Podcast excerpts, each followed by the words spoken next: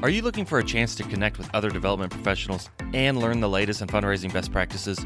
If so, join us at the beautiful Naples Grand Resort in Naples, Florida for the 2022 Petrus Development Conference on June 13th through 15th. Connect with others from fundraising offices both big and small, from dioceses, campus ministries, schools, parishes, apostolates, and more. Register today at petrusdevelopment.com slash PDC22. The first 10 people to register in the month of April will receive a $40 voucher for round-trip transportation between the airport and the resort. Space is limited, so visit petrusdevelopment.com slash PDC22 to reserve your spot today.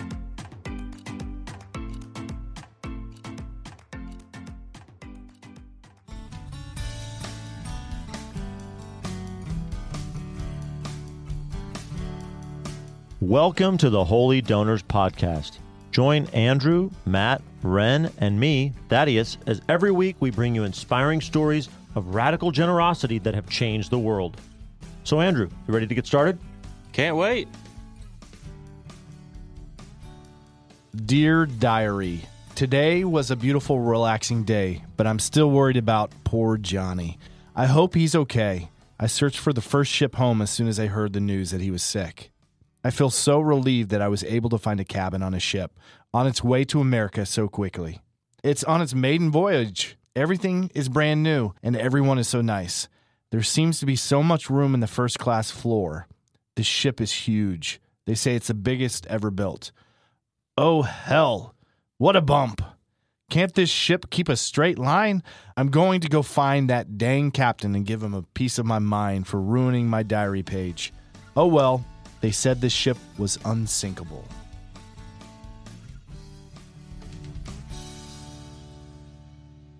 Well, howdy, everyone. Welcome back to another season of Holy Donors. I am Andrew Robinson, president of Petrus and organizer of this great group of people talking about some Holy Donors this season.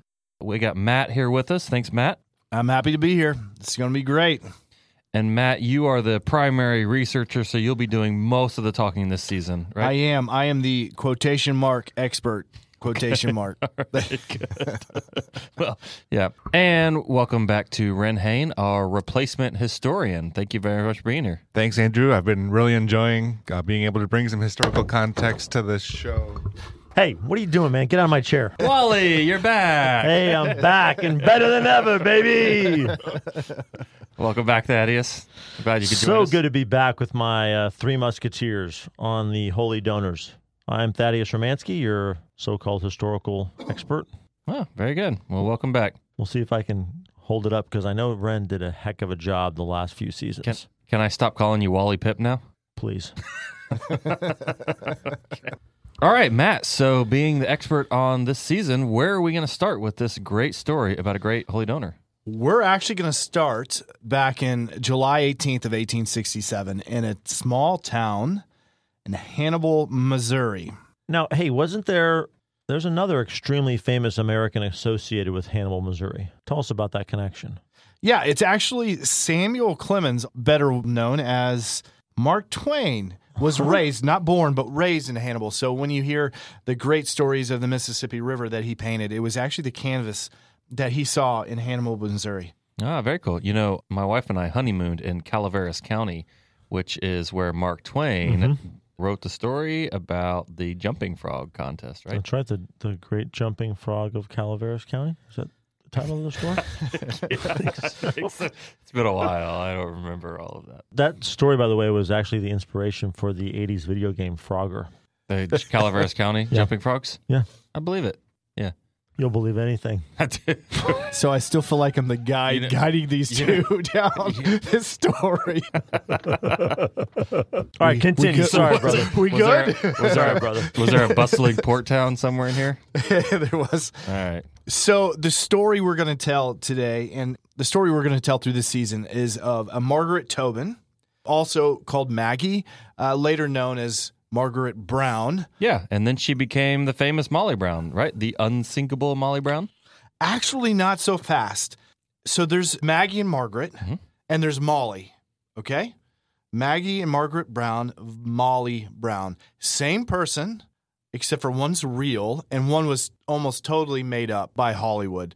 And the story goes that Richard Morris, who made the musical The Unsinkable Molly Brown, said that Maggie or Margaret didn't really sound that well when you sung it, so he changed her name to Molly. So she never actually went by Molly Brown. What do they call that? Creative license? I, it's something. All right, perfect. So tell us about Margaret Brown. So she was born to Irish immigrants, John and Johanna Tobin. So yeah, John and Johanna, based on what we know about them, they were probably products of that classic period of Irish immigration in the late 1840s, 1850s as a result of the of the Irish potato famine. Fleeing poverty, oppression, still lack of opportunity in Ireland and the stories of possibility and opportunity in the United States continued to filter back home and the chance to, you know, practice their faith freely and live in tight-knit, prosperous communities with their fellow Irish Catholics was really attractive and that continued to draw significant numbers of Irish to the United States even in this post-Civil War period. So John and Johanna, they both were were married before, so they both were married. And they each had a child. So let me get this straight. They were both married before. They were yeah, they, they were Okay, just wanted to clarify. Yeah. Yes, they both were married before, and they had they each had a daughter, and they found their way to Hannibal, Missouri. Hannibal Moe. Hannibal Moe. They met actually at a close knit Irish Catholic community in Hannibal, which is fascinating because later on, when when we learn about Margaret and her future husband, It's going to come back around. it is. It's going to come right back around. Margaret is the second child of John and Johanna. Following her older brother, there was Daniel, born in 1863. Uh, she came around in 1867. Then there was William, Helen, and a fifth child, Michael. He was the youngest. He died in infancy. Little Michael, rest in peace. Yeah. They lived in a small four room cottage. And when I say four room, I'm not saying four bedrooms. Four rooms, that was it. Just a few blocks away from their from their childhood home was the banks of the Mississippi River. Again, this this story of uh, Mark Twain, the same Mississippi River that he would write about in his books. And they lived in a in the Irish shanty town of Hannibal, Missouri. So, what was it like growing up as a young kid in Hannibal? So she was born in 1867, right after the end of the Civil War. Her dad fought for the Union more than likely during the war, but she grew up in this hyper focused political climate where she saw all these things that people not only did that they fought for, but that they had to suffer through. And her dad was very good at kind of teaching her about that and gave her this political awareness that she later used used in life, which led in later life a future role in standing up for the less fortunate. She was very close to her brother Daniel later on with her sister Helen, and they would play games like marbles and tag and mumbly peg. Mumbly Peg. Tell me more. So this is this is a fantastic game. They would take a pocket knife Mhm. and they would drop it or throw it at their feet, and they would try to get as close to their own foot as they could. And how you won the game was you got it as close to your foot or you hit your foot. So if you hit your foot, you won the game. If you didn't hit your foot, the person who had the knife closest to their foot won. This was a fantastic time to grow up, don't you think, Andrew? I mean, amazing. we get to throw knives at each other. I mean, these kids nowadays with YouTube and Switch tablets and cell phones, I mean, they didn't have anything compared to Mumbly Peg. Nope, no Mumbly Peg app on the phone. Maybe there's a market there.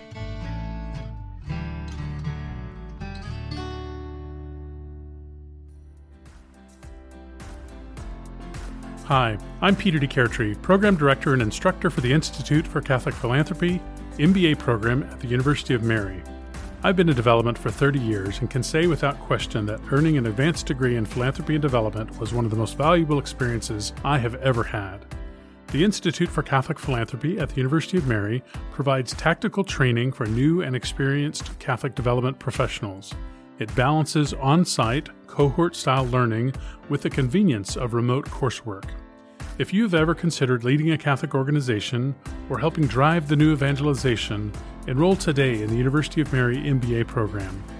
We are producing the sort of well trained, committed leaders that are crucial to the Catholic Church for generations to come. Learn more at umary.edu/slash philanthropy.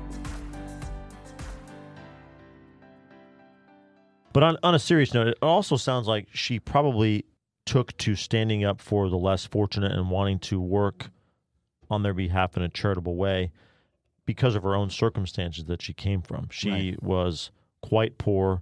She was relegated to the Irish, basically ghetto of Hannibal, Yeah. shantytown. So I think this is really important that you're drawing out the humble, even destitute circumstances that she came from. But she's going to be brought off on a path that's going to take her in a probably totally unexpected direction than what she thought her life was going to be when she was playing Mumbly Peg as a as a little girl, right? No, yeah, absolutely. She graduated or ended her schooling at 13 and went straight to work in a tobacco factory where she worked there for three years. But then her sister. Not enjoyable work, I can no, assure you. absolutely not. Her sister got married and married a gentleman by the name of Jack. And Jack had his eyes on a town, this little town called Leadville, Colorado. And they eventually moved, her sister and, and her brother in law moved to Leadville, Colorado. What's in Leadville? Kind of sounds like a dump. It's actually really interesting. Leadville was an up and coming, bustling silver mining town. At the mm-hmm. time, it was the fastest growing town in the country. And Really? to add to that, Daniel, her older brother, the one she was so close to, had this back and forth with Leadville, but eventually went there, paid for a ticket for her and her sister Helen to go live there as well. So in May of 1886, Margaret, who was 19, and her sister Helen, who was 15, followed in their older brother's footsteps and left to go to Leadville. So, Thaddeus, maybe you can paint a little picture of what Leadville is like in the 1880s. Well, it's a mining town. It's a town that has grown up quickly out of nothing. And you've got all sorts of people there basically for one reason to strike it rich and do it quickly. Some are relegated to the mines, some are relegated to the grocery stores and blacksmith shops and wagoneer shops, all the supportive apparatus to make that town function. Uh, and then you have this small, small group of what came to be known as the Silver Kings. So you have this great disparity of, of wealth in Leadville, and these Silver Kings are the are the owners of the mines, owners of the silver mines, and they go about in fancy carriages and they live in enormous mansions. I mean, enormous for Leadville, but they're imitative of the robber barons and captains of industry that we talked about when we looked at John Raskob, right? The average miner, on the other hand, is facing something like what Molly Brown came from, or worse, in Hannibal, Missouri. Matt, you dug up a little statistic on Leadville about its kind of business makeup, and I know I know you love this little piece of data. So why don't you give that to us? Sure. So in Leadville in 1879, there were 120 saloons, Okay, well, that's not enough in my opinion, but so be it. 59 boarding houses, Okay, three daily newspapers, too many, two weekly newspapers, way too many. 118 gambling houses, Now we're getting there. 36 houses of prostitution, No comment. 147 lawyers, I can understand why. four four public school teachers, and five ministers tended to the gentler side of life. So, Margaret is moving to a town with five ministers, 120 saloons, and 36 houses of prostitution. Yes. I mean, if you could imagine the priorities in this town, where Yeah, I think we've got our priorities out of balance a, little, a little bit. A little bit. We've got this great quote from George Albert Harris, the first settler of Leadville, or so he claimed. Quote, There is no better place for a poor man, a rich man, a wise man, a fool, a mean man, an honest man, or a knave than Leadville. What do you think he was driving at there, Matt? I don't know. That's a very interesting thing. Beautiful place uh, with some extracurricular activities. Absolutely. There's also a great story that describes Leadville, and that is a young pupil who paid for books and tuition from the money he made working in the mines and who had a habit of bringing out his pipe, filling it, and smoking it in class. So when his teacher would propose something to the class and say, "Now put this in your pipe and smoke it," I mean, he literally he took that literally. yes, yes. And he was eight years old. Yeah. It's my son. I have a son who's who's eight, and I have a hard time imagining him smoking a pipe. I I do have a son who's eight as well, and yeah, I can't foresee it. I have a first grader, and I could see her smoking a pipe. Well, your first grader's one of a Not kind. surprise me. yeah. Uh, before we go too far, let's move on. What happened next? Okay, so we we've got to bring in James Joseph Brown, also known as JJ. He was a he was a tall, personable young Irishman. He went by JJ to most everybody. He was born in September 27th of 1854, but he was 13 years older than Margaret. He was a self-made man and all of his life he wanted to become a miner and he worked his way up learning everything he could he was a great student of geology, of ore deposits and mining techniques, and he earned a reputation and was considered a genius when it came to mining. So he eventually landed a job with Moffat and Smith. Great. So where did they meet? So in June of 1886, the Lovebirds met at a Catholic picnic, just like her parents did. Wow, beautiful. Yeah, I thought that was kind of an interesting tie between the 2 mm-hmm. She met her soon-to-be husband, and her parents met. Based on what we know about Leadville, that might have been the only Catholic picnic the entire year. The the thing with Margaret though is she was looking for a very specific man. She wanted to marry somebody who was wealthy, and we've got a great quote. yeah, we're, and we didn't do any huge research to pull this up. This is just on her Wikipedia page, but it's a it's a good quote. We both agreed. She said, "I wanted a rich man, but I loved Jim Brown. I thought about how I wanted comfort from my father and how I had determined to stay single until a man presented himself who could give to the tired old man the things I longed for him. Jim was as poor as we were and had no better chance in life. I struggled hard with myself in those days. I loved Jim, but he was poor. Finally, I decided that I'd be better off with a poor man whom I loved than with a wealthy one whose money had attracted me. So I married Jim Brown. That's pretty sweet. Yeah. So they dated. One story goes that on their first date, JJ shows up on Maggie's doorstep in a modest single horse carriage that had decidedly seen better days. And she said, uh uh-uh, I'm, we're not doing this, and refused to go on a date with JJ. So the next night, he shows up in a nice two horse elegant affair that better suited her expectations, and they went on their first date. Smart man. Smart man. And then on September 1st of 1886, they got hitched at the Annunciation Catholic Church in Leadville. Whoa. Maggie, 19, you said. That makes JJ 32. Yes, 13 years apart. And if you also listen, she went to Leadville May of 1886 and they got married in September of 1886. So it was like super It was- fast. yeah, very fast engagement. hmm So they had two kids. They had Palmer, who was born in 1887, and Catherine, who they called Helen after her sister, born in 1889.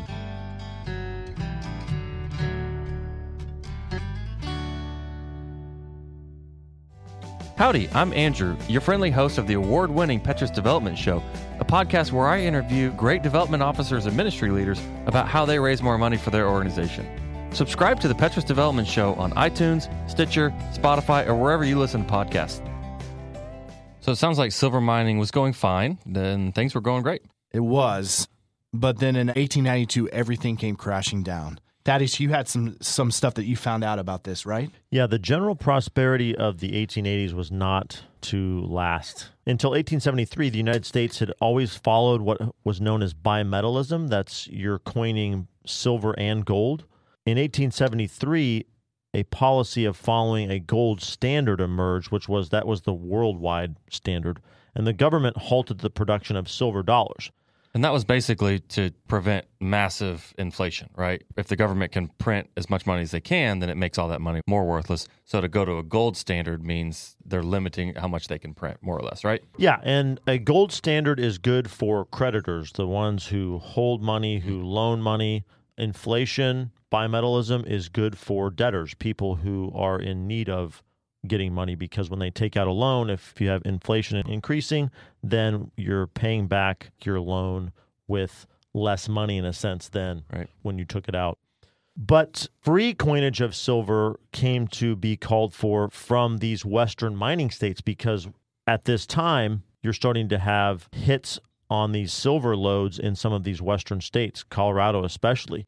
Lobbyists worked unsuccessfully for passage of a law that would allow for the unlimited coinage of silver, although the Bland Allison Act of 1878 and the Sherman Silver Purchase Act of 1890 lessened some of this problem. Well, in 1892, the citizens of the United States elect Grover Cleveland as their new president, Democrat from New York.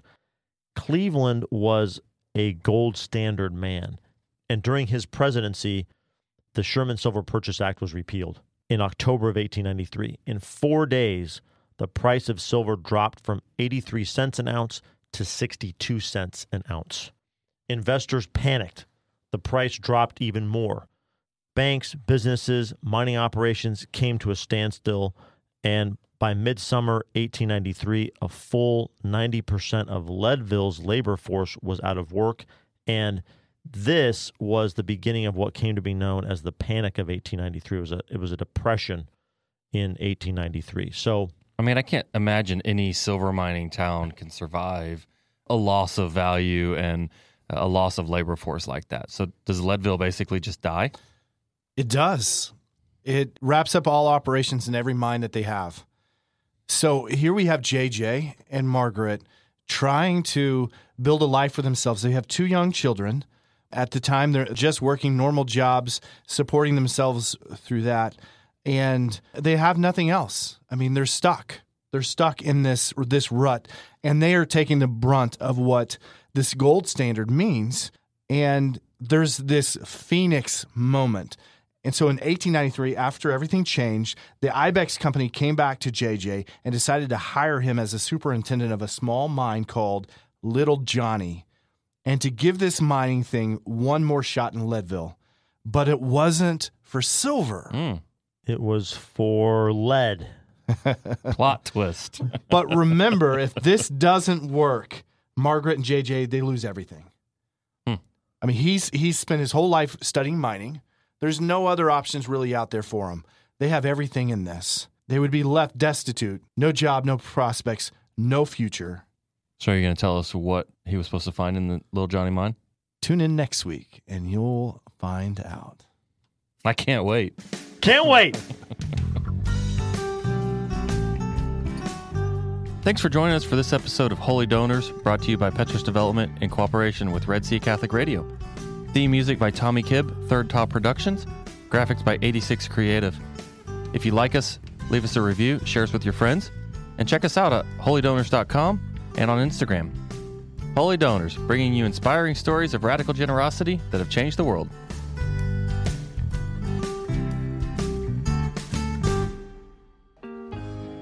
All of our holy donors were connected to the organizations they support through great development officers. Do you want to learn to raise more money for your organization? Go to petrusdevelopment.com slash education to learn about our free Petrus Academy offerings every month. See you there. All right. It's real corny if you guys are ready for it. I'm ready. What breed of dog can jump higher than buildings? I got nothing. Any dog because buildings can't jump. Oh Nice. my lord. nice. Yeah. Hey, why didn't you add that in when we were talking about famous people from Hannibal, Missouri? Hannibal Mo. You, you guys just went straight on. through. Hey, you just you get what you get with with Andrew when you get it. They would open the blade. A pocket knife whittled by T. H. Scanlon. That's not till next se- next season. and he eventually landed a job with Mofat, Mofat and Smith. Mofat, Mofat. Was I- he- so would was he say working with was Moffat? he working with some uh, some early hip hop artists? Mofat, Mofat and Smith.